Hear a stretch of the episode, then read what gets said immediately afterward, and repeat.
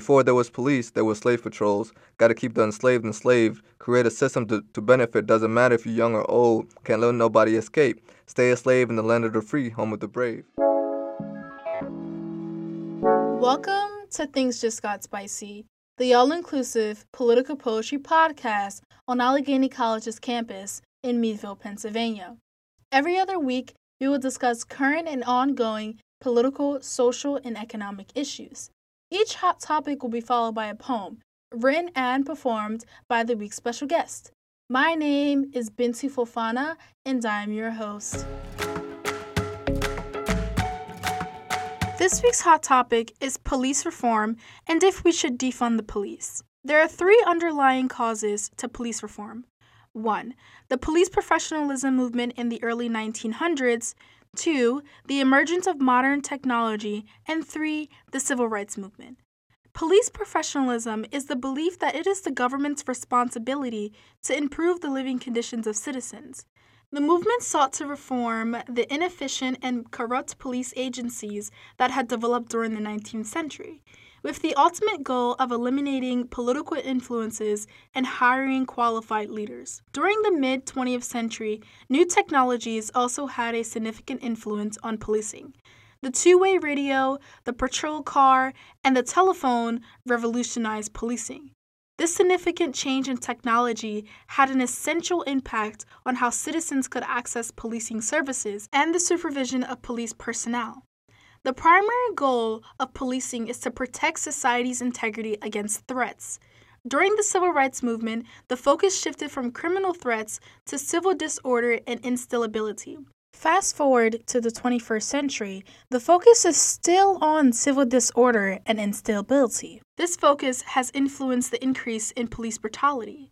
For example, in May of 2020, the killing of George Floyd, an African American man who was murdered by a police officer in Minneapolis, Minnesota, brought to light the failure of police rehabilitation and the emergence of the defund the police movement.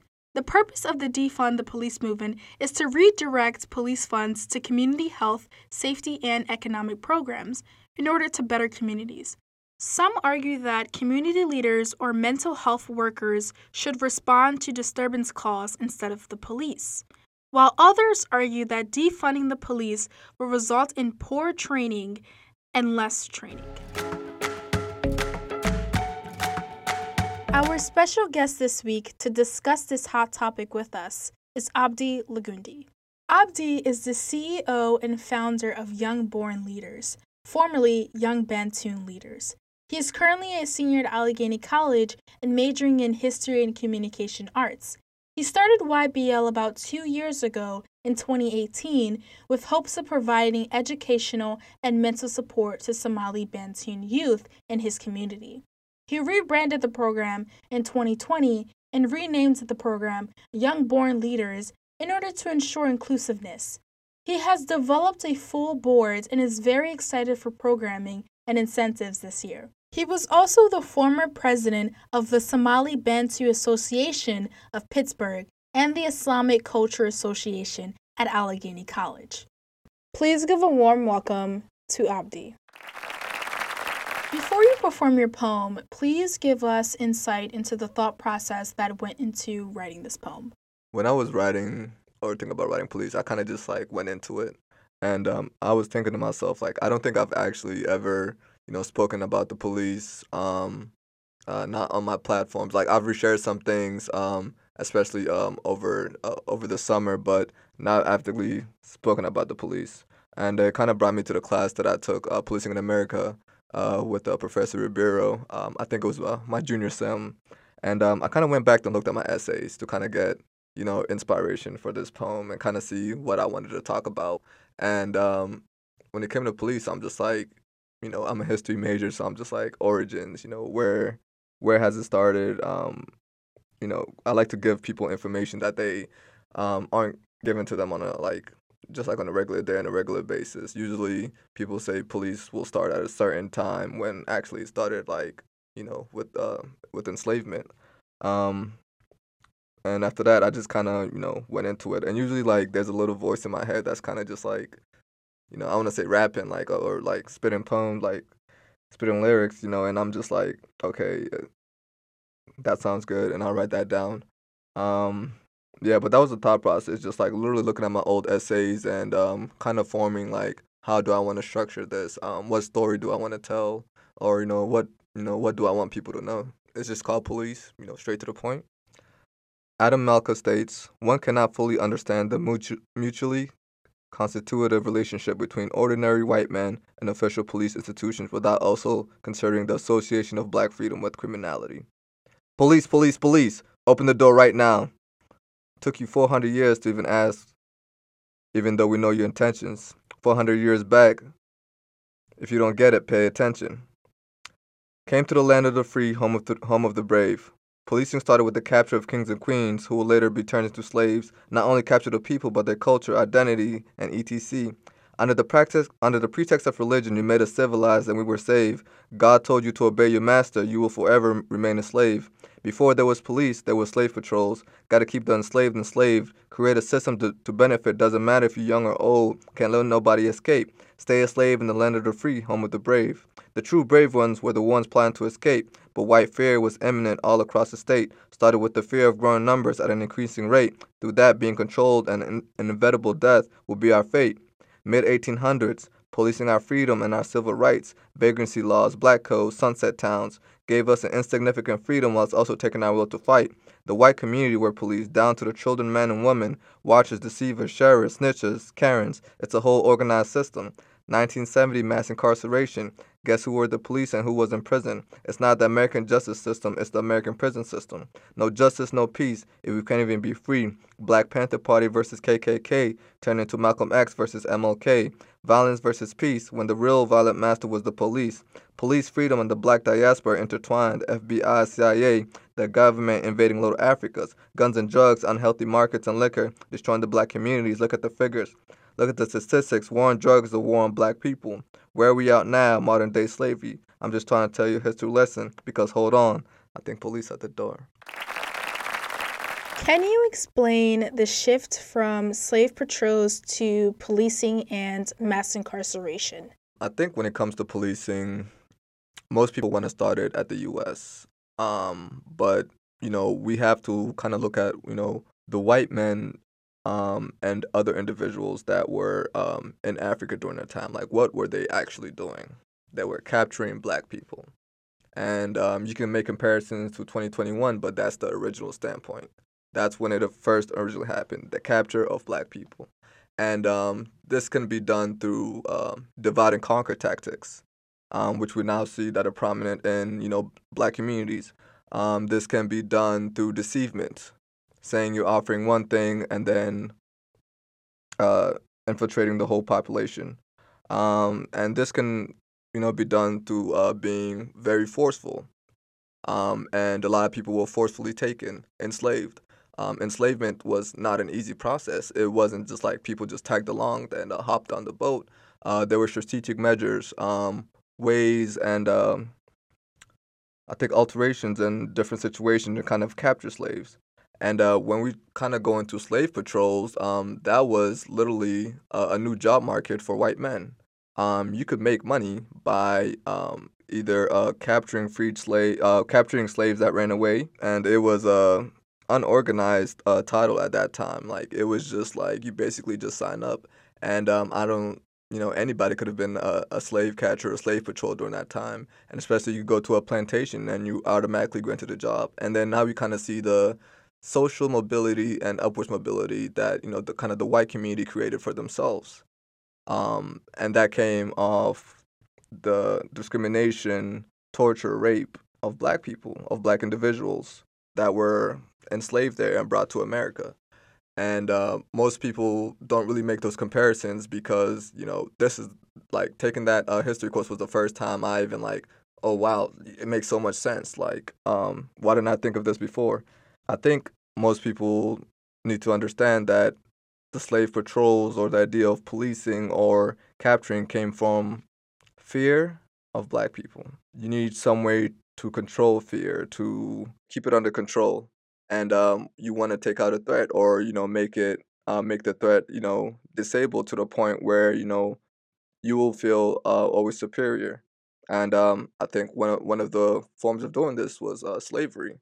Um, all throughout and all, you know, there were numerous tactics that are, not in handbooks, um, especially the use of slave patrols and um, slave codes.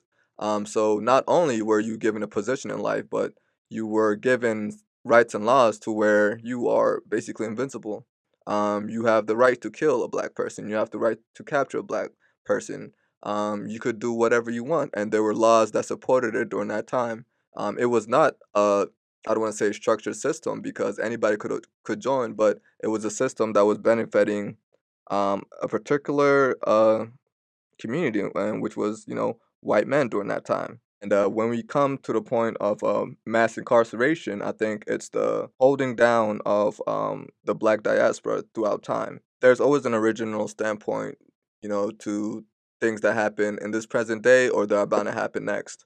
Um, and when it comes to mass incarceration, um, we kind of have to look out the trajectory of, you know, I think the emancipation was which was about uh, the mid 1850s, and uh, during that time, when Black people were quote unquote emancipated, um, all of a sudden, you know, to appease white Southerners, there were vagrancy laws, black codes, and these were um, laws to prevent black people from owning land, like basically limiting their freedom, um, just to summarize it. And not only did it limit their land, but um, if you didn't have a job, you could go to jail. If you were just sitting around looking for a job, chilling, you could go to jail. Um, so imagine going to job for, I mean, going to jail for chilling. Um, and imagine uh, going to going to jail because you can't have a job. And the thing is, the only jobs that were available during that time was conscripted labor and that's basically new modern day slavery during that time. Yeah, um, there was the emancipation, but at the same time, um, you were just working for a little bit more money than we used to before. And at the same time, like if you didn't want to work, you're going to jail. And um, it was an unfair system. So like the cards were definitely against um, the black population at that time. So majority of the people would, you know, go back to work, conscripted labor. Um, and then that goes kind of into the family structure. Um, there wasn't like a single black parent, a single, you know, just a single family figure. Um, most families were stretched out between, you know, 10 to 15, 4 to 5, you know, very varying numbers. And we have to recognize that, you know, some members, some family members were split um, while during during the plantation, either sold to another family, sold to another plantation.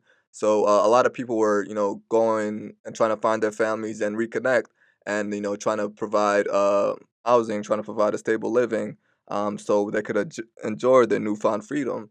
Um, but only to find out that they had to kind of go back to the masses that they served under new pretext. And then we kind of go more so into the civil rights movement where you try to make things right or you're trying to fight for your civil rights, you're going to jail.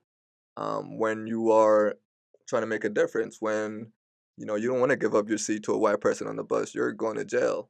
Um, and throughout time, like you could see how it became cognitive. Black people in jail when they do something in jail. There wasn't like a formal process of um, talking to a black individual whenever um, they thought uh, they were doing something wrong. There was no conversation. It was, you know, before the school to prison pipeline, it was the, you know, just go to jail pipeline. There wasn't, you know, really anything. And um, just like back to my earlier point, it was you're standing around, you're going to jail.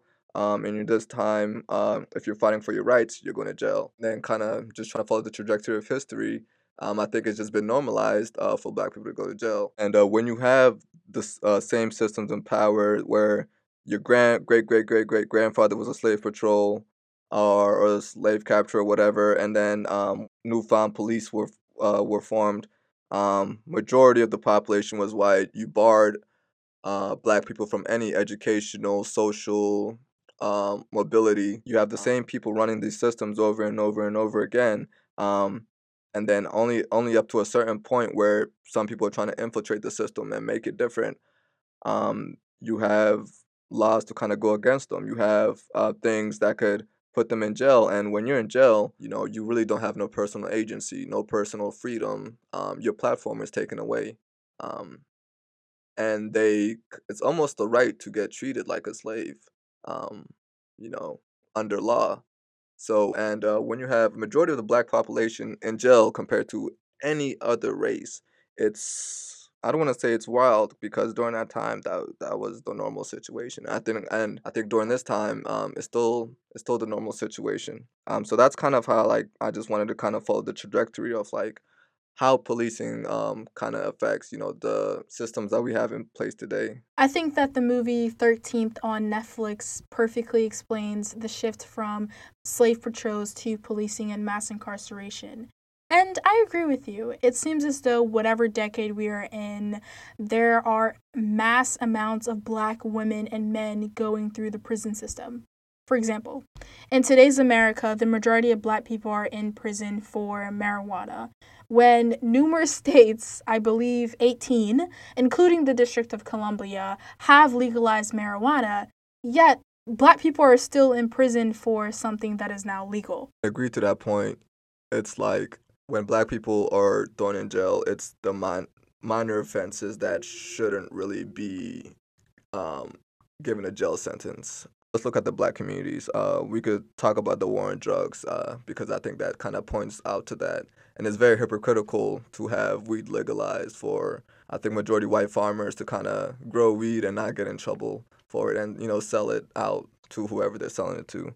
Um, but the war on drugs, um, I think that was one of the more main original start points to mass incarceration, where you think the problem is the drugs. Um, you don't think the problem is poverty. You don't think the problem is, uh, you know, redesigned race system throughout the years. You don't think the problem is uh, racist cops that are in these black communities that are exploiting. Um, so that are exploiting youth that you know. I think poverty is easy to exploit, and I think throughout history, white people in any authoritative position uh, have taken that and kind of exploited that. And um, being in a cycle of um, being in a cycle of poverty that you know you don't really feel like the need, you don't really feel like you can change anything. Um, and without any financial backing, without any uh, having that status within you, like you don't really feel like you can change anything. And I feel like this has been um, one of the main, I think, attributes to white police um, within the black community um, exploitation, whether it's through through drugs, through um, weapons uh, within the community, through infiltrating and uh, portraying the story as it is. Because back then, it's like whatever the white man said, it was true, and they didn't need that much information or that much evidence to really um, put people in jail. Um, and planting evidence was very something very normal during that time, also, and I think till this day. Recently, the critical race theory has become a part of the police reform discussion. The critical race theory is an examination of race as a social construct, and that racism is embedded in legal systems and policies. Should the critical race theory be a part of police training and reform? Most definitely. Um, and I bring up the point, uh, just for example, just going back to uh, policing in America that's a class I didn't think you know that would even exist. And um, taking it, I just thought we were really just gonna go over like the police departments and everything else. Um, but um, shout out to Professor Ribeiro for actually kind of going back to the original standpoint, like actually doing critical race theory to where we kind of pinpoint um, what other people have said uh, said about it through history. Um, and yeah, I think critical race theory should be a part of police training and reform um, because the systems that are in place or the lessons that they're being that they're being taught, um, I think they just haven't been working as we have seen. Um, um, deaths between you know the Black diaspora, um, not only in America but just around the world, and I think they need to understand. Um, I'm gonna double back on that, but I think uh, America has never like actually confronted or like talked about you know racial violence, and most of the racial violence comes from the police. And I think, you know, if you're someone that's going to join the police um, in hopes of, you know, actually serving the communities um, that you're being placed in, um, you need to understand where what system you're joining because it is not you know a system that's new you know what i'm saying? It is historical white racialized system. And um, even if you're white you need to understand that. So you can kind of understand um, how i think regular people ordinary citizens kind of view the police department. Um, and I think if people don't want to learn, you know, about the systems that they're going into, there shouldn't be the police at all. And I think the conversation is like who should be kind of leading those conversations, how they're gonna be led. Um, but that's you know everything takes time, but at the same time, like yeah, something has to change within that. Because um, either please got to stop killing uh, black people, or the laws or educations that they have been getting haven't been really making a good effort into communities. One of the alternative theories about police reform is that in a capitalist society, policing helps preserve wealth and existing class structure. The police are not crime fighters, they're more so agents of control. Do you agree with this theory? And do you think this theory explains why police reform and rehabilitation is a conservative topic in American society and politics? I think it's the difference in the communities that the police are in. Um, when we talk about middle to high income communities, um, and I think through my own lived experiences, um, I usually don't see, I see patrolling, but I don't see policing. Um, you don't see people actively getting arrested, people um, getting bothered, or anything of that sort, or they're, you know, rarely there. And then, um, for example, when you go into the projects or low income communities, it's, um, you could also see police station like a mile away. Um, and for example, like in the Northview Heights area, there's like a police station within the community. And, um, you know, those are like, you know, you wouldn't see that in a white neighborhood or middle to high income um, neighborhood. When it talks about preserving the wealth and existing class structure, um, the police that are sent out into the low income communities are probably not the same police that are being sent to the middle to high in- income communities. And um, I don't know if um, most of the listeners and viewers on here ever watched The Wire, but uh, I think it's a realistic um, explanation and imagery on like on like policing uh, within communities where you have exploitation, where you have police um, maybe faking or uh, writing up reports that you know didn't really happen. Um, you have uh, information or evidence being hidden, being planted, um, things of that sort, and you are most likely to get away with that with someone um, who is in who is within poverty or who has no personal agency. Um, and those are between uh, those are the people in low income communities or in predominantly black communities because you don't hear those type of arrests in the other communities. Um, and once and going back to the uh, original points that we started, once you know you take away someone, you're taking something away from a family. Um, whether it's someone that's providing an integral part, but there's still going to be some type of effect, whether it's physical, financial, or mental. And when you have those contributing factors kind of going in cycles and cycles for generations and generations, how do you expect someone to kind of make it out? And uh, when you don't have the same thing happening to those communities, you know, you can see how they have an upward social mobility compared to the other community. Um, so I kind of see as that one way as preserving wealth um, because if you would have started doing the same thing over there and taking away financial contributors, families, uh, family members, or anything of that sort, no matter how big, how little the crime is, um, those communities probably wouldn't be long-standing or as they are. Personally, believe that policing does help preserve wealth and class structure. As previously stated, mass incarceration and policing is a version of modern day slavery and slave patrol. If you look at the statistics, police are more likely to watch or patrol low income and minority neighborhoods compared to wealthier or whiter neighborhoods. It seems as though they're there to keep everything in control and to keep everyone in place.